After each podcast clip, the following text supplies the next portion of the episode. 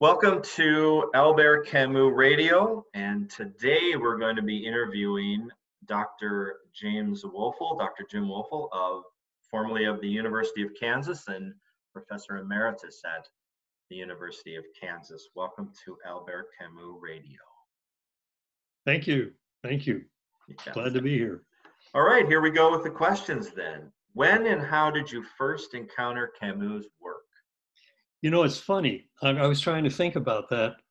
And um, by the time I was a junior, senior in college, I, I had some interest in existentialism. I took a senior philosophy course where one of our readings was Karl Jaspers.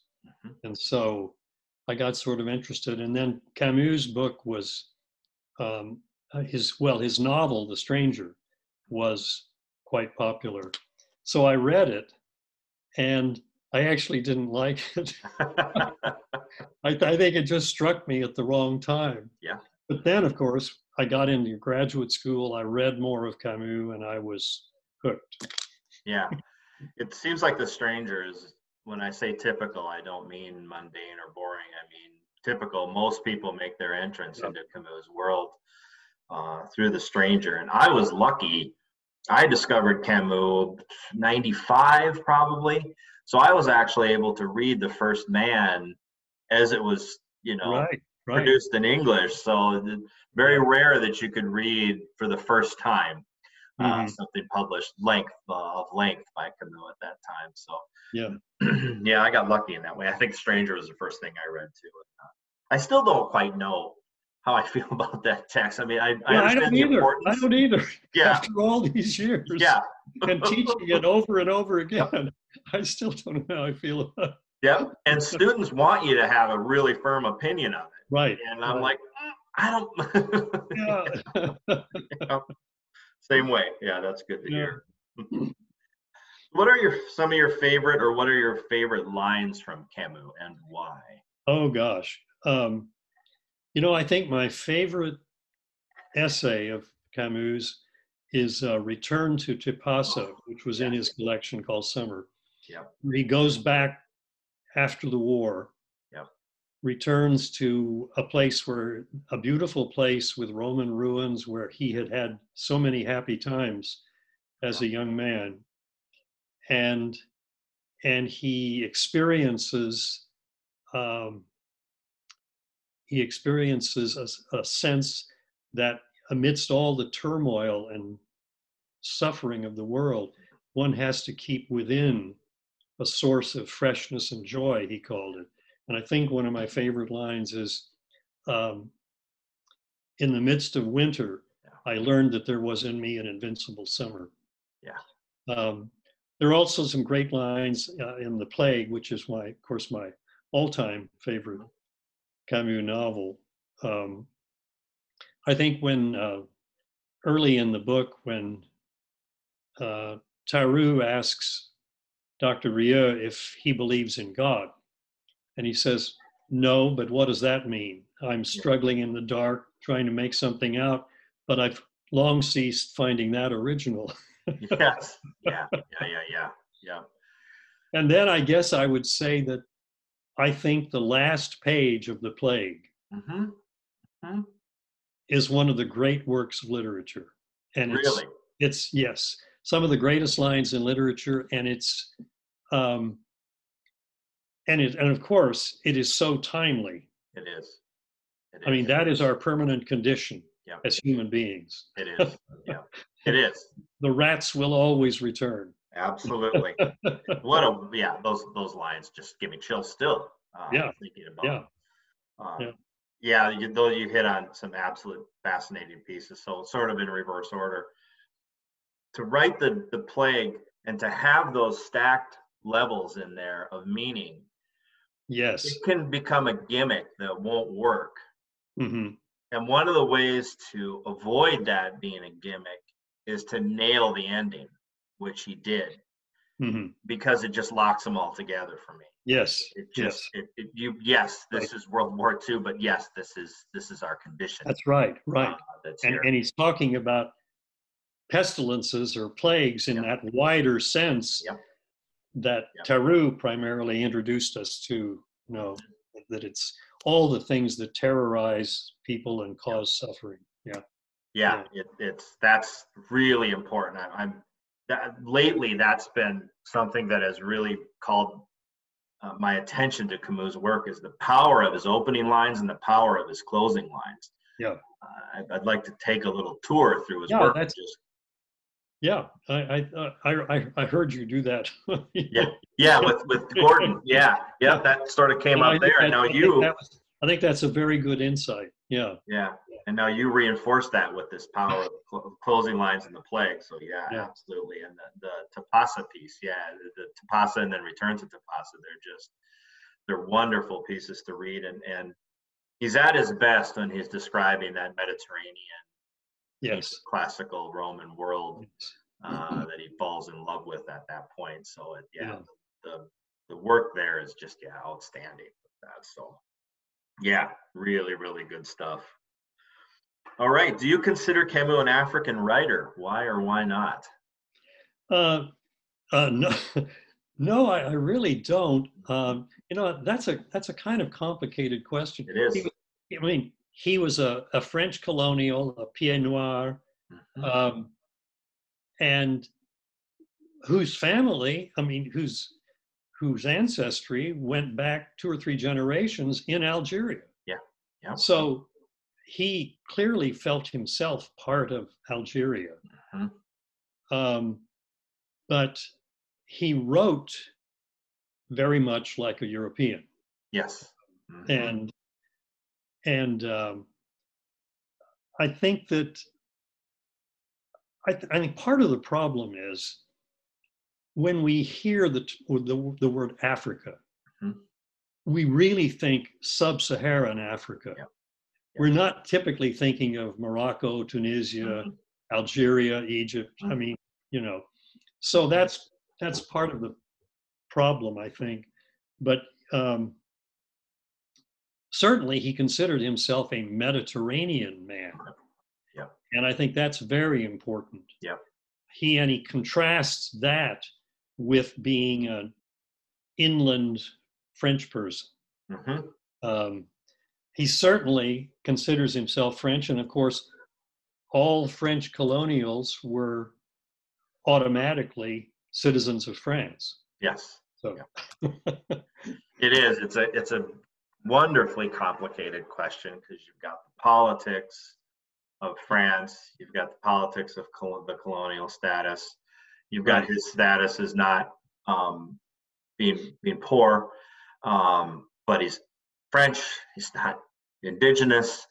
But how many generations back does that count? Like you said, you know, if you're yeah, fresh or if you're multi generational, you're born on the soil right. and it and it contributes to this i think to his his fence sitting as time went on with the question in algeria and he didn't pick a side because he couldn't uh in the in the That's right. That's right.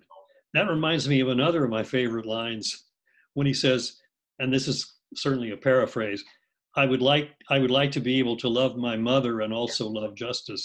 yes yeah think, Referring, that was right in the middle of the Algerian Revolution. Yeah. yes Yeah. absolutely and then then that becomes such a focal point of his position because he doesn't say much uh, else about it about the algerian question at that time. And he's got when you look at the early stuff he's deeply involved with the indigenous population. The early newspaper articles about the prob the conditions of the agricultural workers that were indigenous population uh, in Algeria, and he he makes an effort to bring.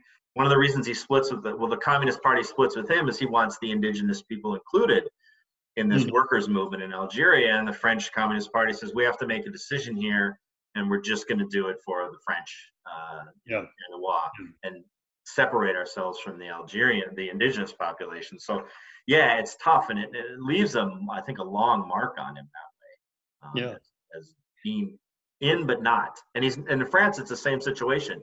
A lot of times, he's not really seen as French; he's seen as Mhm. colonial there. Yeah. So, Yeah. yeah, tough But- on him, I think.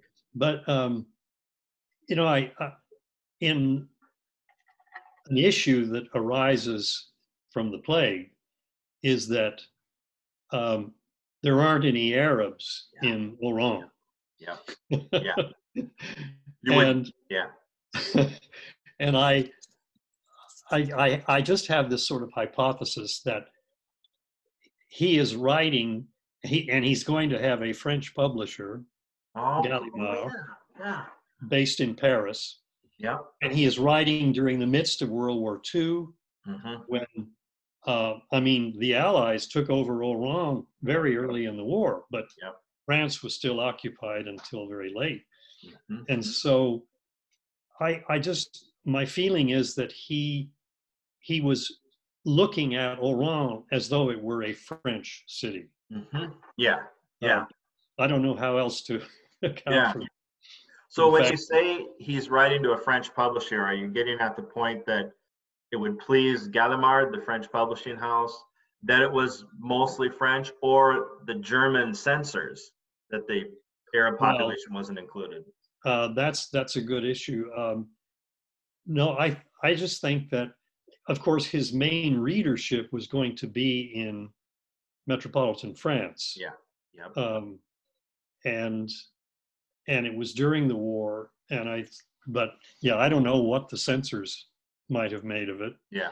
Yeah. uh, but yeah that's that again is is an uh, points to the ambiguity of his situation as a french colonial Yes, it does. Uh, absolutely. Yeah.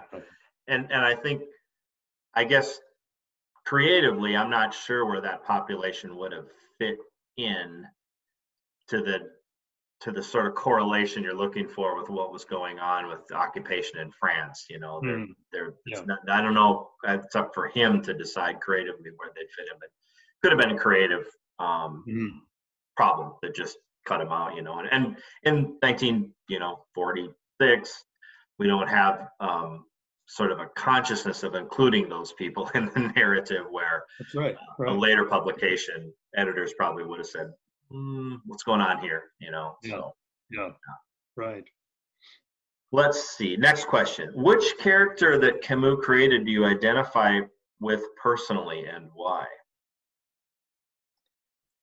well i'd have to say uh, Bernard Rieux Yeah. um,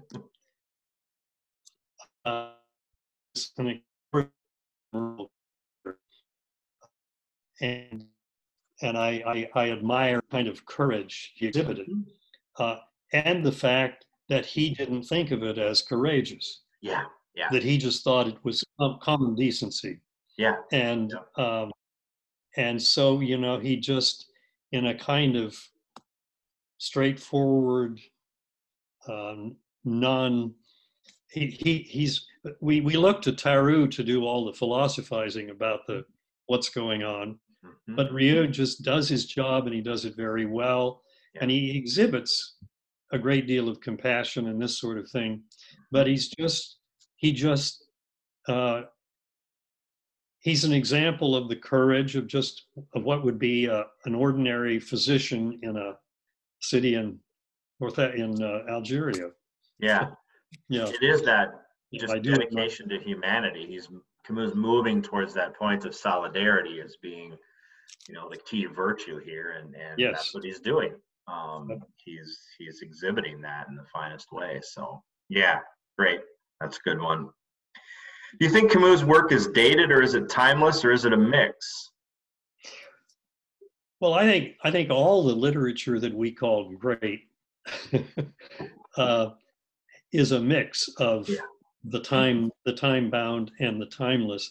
I guess I would I would talk about Camus in terms of timeliness. Okay, great. I, Yeah. I think he is an ever timely writer, and it's um, it's interesting to me that uh, with Camus you've had revivals of interest in his Mhm. work regularly through the decades since his death. In the '60s and '70s, early '70s, um, you know, it was it was the ideas in the Rebel, for example. Mhm. Um, and with all the protests and so forth. And then, uh, and then again in the 1990s, with the publication of The First Man, Mhm. uh, there was a, a new round of attention. Yeah. And look at the coverage the plague has gotten with Yeah. the pan, with the pandemic. Yes, Mm. absolutely. And I think he is worn well in a way that I don't think Sartre has. I agree. And I think it's I think it's that people see in him somebody really speaking about the the uh, challenges and the experiences and sufferings of ordinary people. Yeah. Um, whoa, something knocked me off here. Hmm? I still got you on my end. Are you There I? Okay. Okay. So um, yeah, I think that I think that he's worn very well, and and it's it's and it's and it's that ethics of moderation of limits to human action um, of uh, and it's just not it's not flashy it's just Yeah. it's just the way humans ought to behave yeah. Yes. I love that expression of Yeah. timeliness. yeah i think Yeah. he i think he is ever timely i really do That's wonderful because I imagine when the pandemic hit, news sources are looking for people to write some maybe extended pieces that would touch back on pieces of literature. And if you just did a Google search, the plague would come up. oh yeah Then you'd have to look at it, and you know you get these really high end, you know, the Atlantic. Um, uh, Oh, yeah. Yorker using New New York York Times new Yep. yorker yeah Yep. the whole delving into the plague again and seeing the parallels and not just in a in a way that oh you know he wrote this then and it parallels with us now but what can we learn from it you know yes exactly yeah exactly what yeah. can we learn from this? Because you're right it's it's it's not flashy it's common. Again that's not um derogatory that's that's a Well, that's that commends it yeah right. Yeah absolutely it does.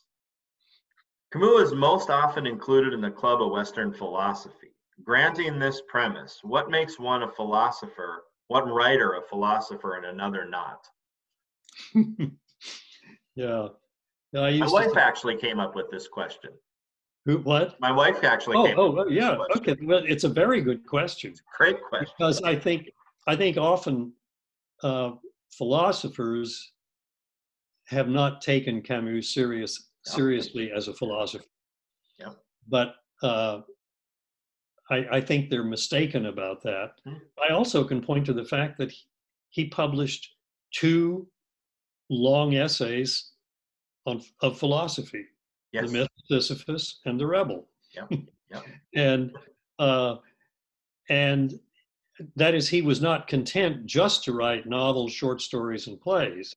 Mhm. He he wrote reflective essays which embody a lot of philosophical stuff. I mean, like existentialism and the myth of Sisyphus, and and he really did extensive research um, on the rebel, Yeah. and so um, I, I think he belongs there. He talked about philosophical novels in the myth of Sisyphus, yes uh, and and I certainly would say that he wrote philosophical novels, yeah uh, not not obtrusively so, not not and again not in the way Sartre or or say Beauvoir did, Yeah. but uh, but novels that were quite reflective Mhm. in in uh, as they as they told a story. But yeah, I think he belongs there. Uh, Yeah. he belongs in the. I mean, he didn't. He said, "I'm not an existentialist" because existentialism meant Sartre, yeah and they didn't Yeah. agree. Yeah. so, but every anthology of existentialism includes Camus. So yeah I think he was an existentialist philosopher. Yeah, I love that. I do that often when I've taught Camus is to try to get some sort of maybe Aristotelian approach to it.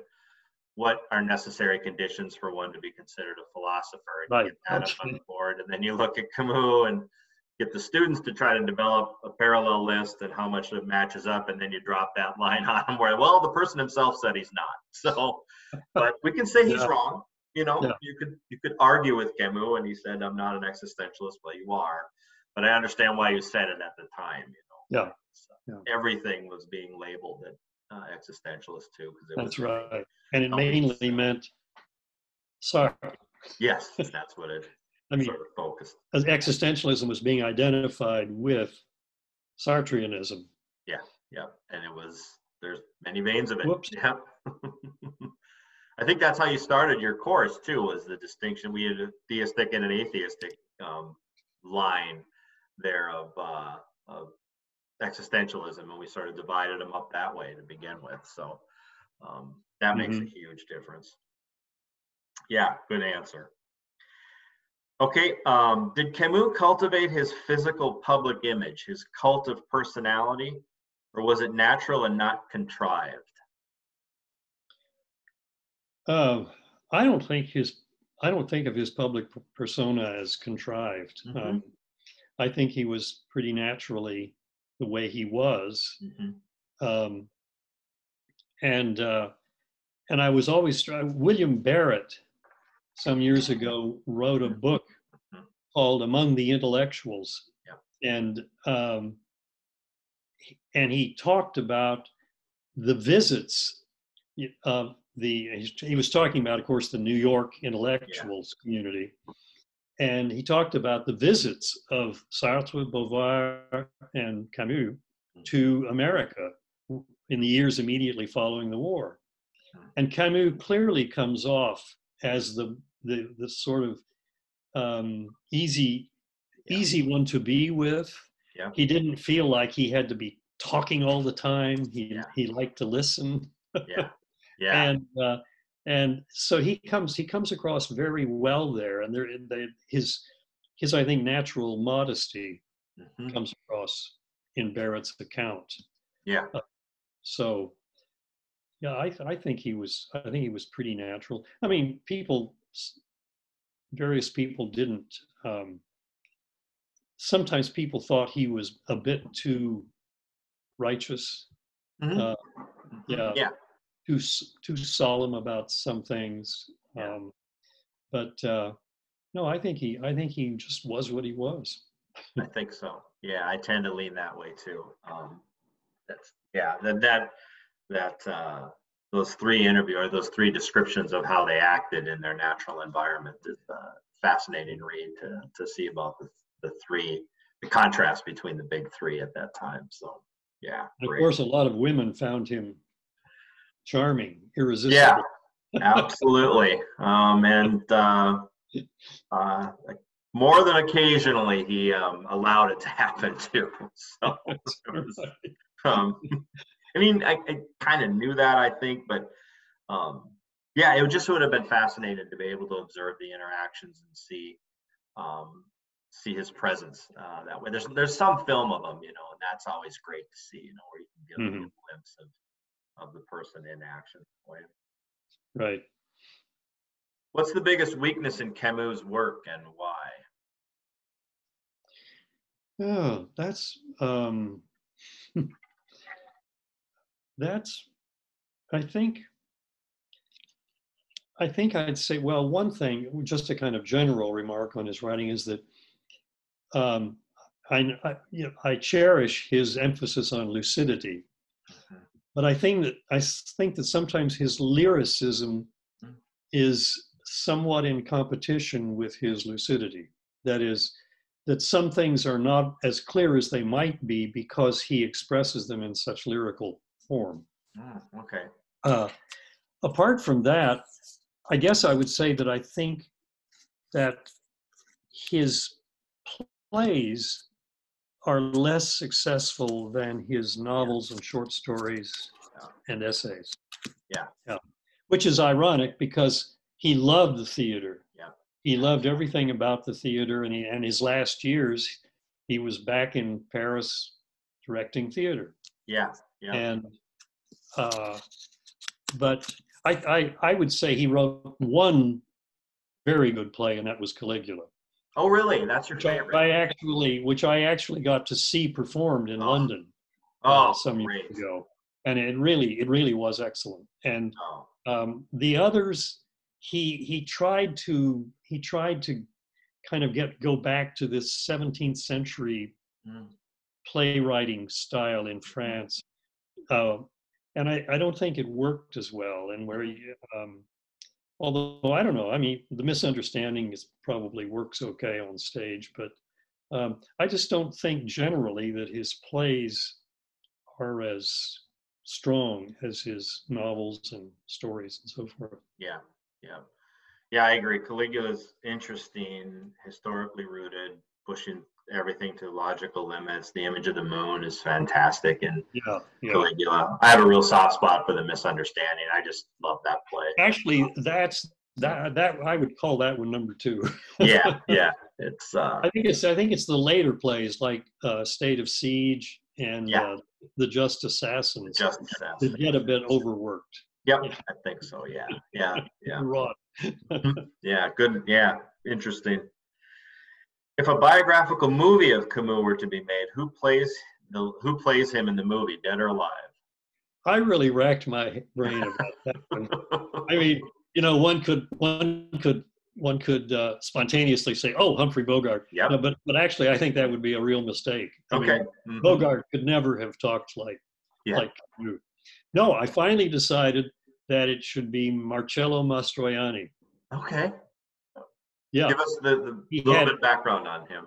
he had the he had the look. Well, of course, he was such a great Italian actor, Yep, great. and and he did play Meursault in the film version of The Stranger, Yeah, yeah, yeah. and yeah. he, he was he was handsome hmm and he was capable of being have of the kind of seriousness that in in roles that he played that I think Camus ex- exhibited. So my choice would be Mastroianni. Good. Yeah, good choice. Um, I could see that developing someday. He still has such wide popular culture appeal. Um, yes, he does. He's, he just, sh- I keep a list in a kind of journal I have here on my desk when I see Camus references pop up in, in Mhm. pop culture and, and, and sources like that. And it, it's still very much um, referenced uh, that way. So again, when we were talking earlier about Sartre and Camus' longevity, you see Camus rising in a Yeah. less, I think, professional area of pop culture, but it's still there, uh, you know, Yeah. in a very strong way. I think you're right. Well, isn't uh, isn't Camus still Gallimard's best-selling author? Yes. Yeah. Yep. yeah. Still the big horse in the in the stable there for for Gallimard. And um, Right. Yeah. did you watch um the FX television series labeled Fargo? Oh yes. Yes. I, gosh, season two is just littered with Camus. The I think it's season two. It's the the young woman in the butcher shop is always reading Camus.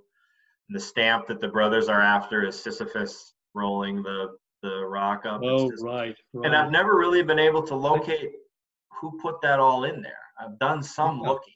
Um, I complete. I had for completely forgotten about all that. yeah, yep, I should go back and take a look at. yeah. The woman in the butcher shop has always got a cop paper trade paperback copy of Camus she's reading, and Actually, I think there was. I th- think there was also an episode of The Sopranos oh where Camus. There's a there's a reference. Somebody's reading Camus Yeah. or something like that. Yeah. I think you're right. Yep, I think I, I made a note of that at one time and never really went back and looked at the episode. So yeah, that's Yeah. there's something to that. I don't think you could get too academic with it, but there's maybe people that trade in that sort of notion of cultural studies could um, you Yeah. know, make something of that. But uh, yeah, there's something to that. Yeah. Um, in 1959, Camus said he was working on another novel that was not connected to the first man, but it was going to be another original work. What do you think or hope that text was to be about? You know, I have no idea. Um, I really, I, I mean, since the first man is autobiography, Mhm. really, Mm-hmm, mm-hmm. uh, I I was wondering if maybe he would have written more, kind of continuing the story. Yeah. But um, I, I just don't know. Um, Yeah. and um, he, yeah, I, I, uh, I mean, I suppose, I suppose he might have done something more with the religious maybe theme. Yeah. Um, uh, he was he was very taken with uh, Simone Weil, and um, as he had been of Pascal, Pascal as Yes. well. I mean, yeah I think she and Pascal are both sort of similar sort of thinkers. yeah Um, but gosh, I really, I really don't know. There was Yeah. There was a book on Camus by Conor Cruise O'Brien. Yep. Uh, Albert Camus of Africa and Europe, in which he he that said that as of the uh, the fall, the last novel, uh, well before First Man, um, Yeah. that he he believed Camus had been converted. yes yeah, yeah, yeah. I I I, I was always skeptical about Yeah. that. Yeah. Yeah. I always argued that he was really an agnostic and not an Mhm. atheist.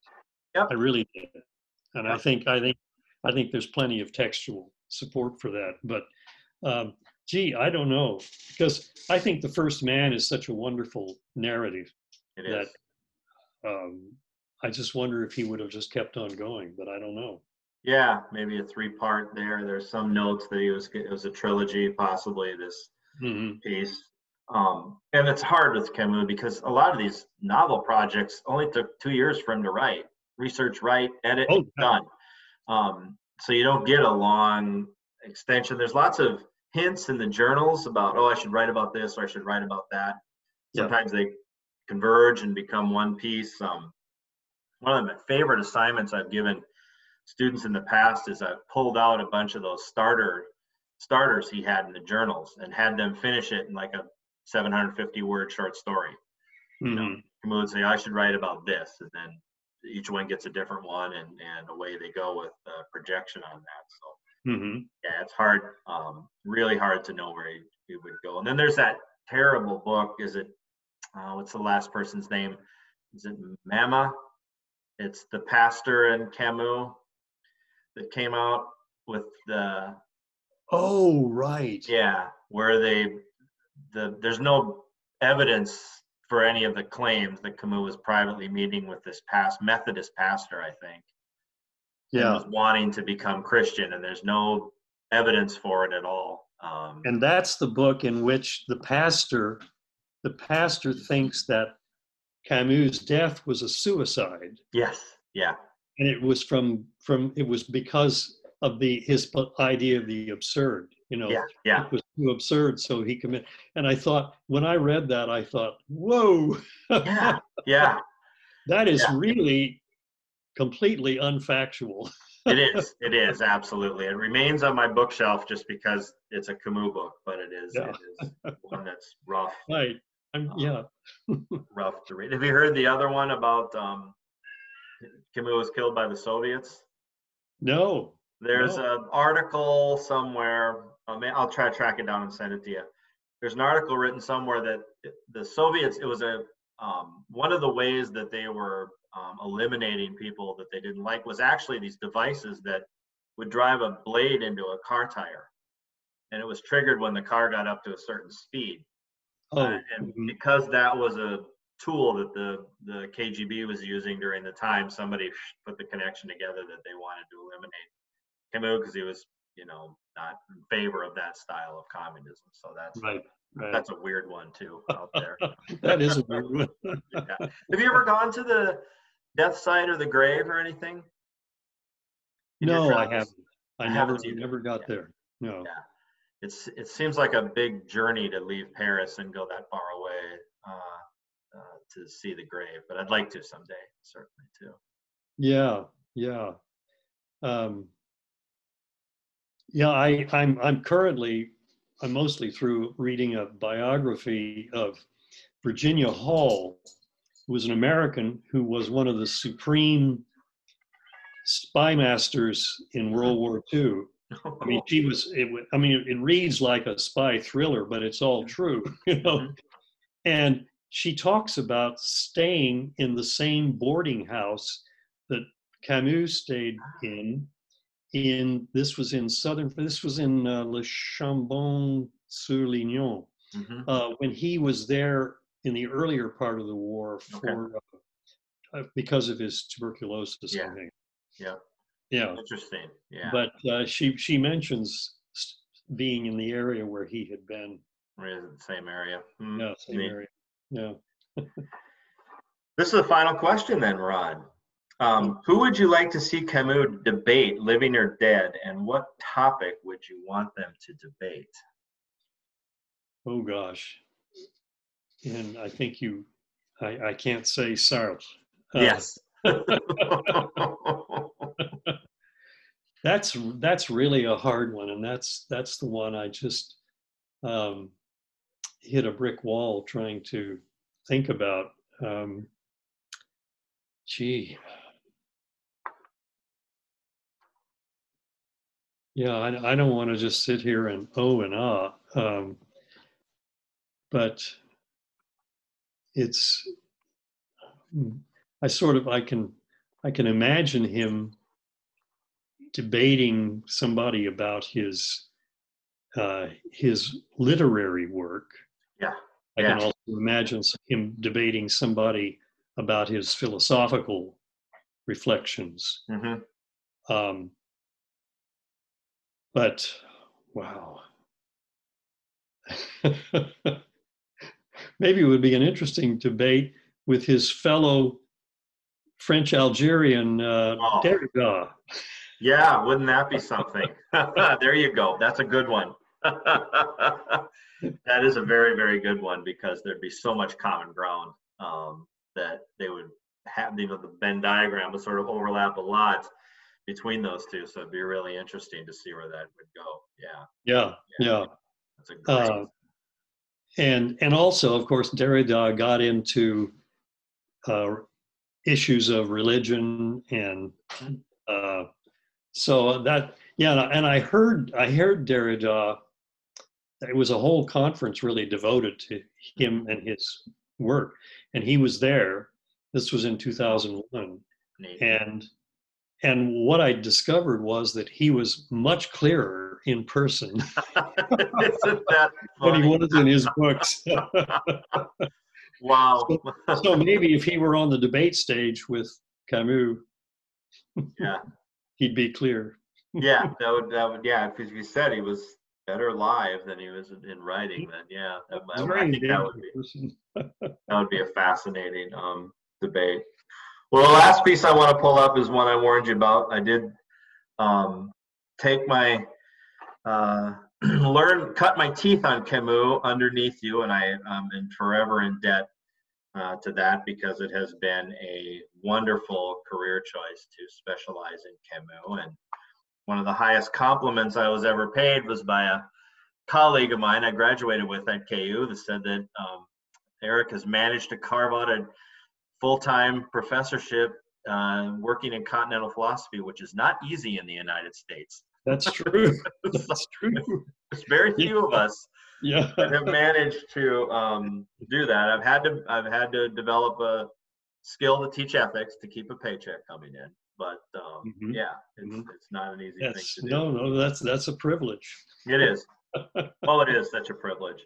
Um, yeah, and I have all the all the notes that I took um, uh, in your course, and a couple of my editions of my of Camus in the English are uh, littered with notes too that I took uh, when you taught that class. But it's this particular handout, or to reference one of our loved uh, friends that's passed on, a pass out.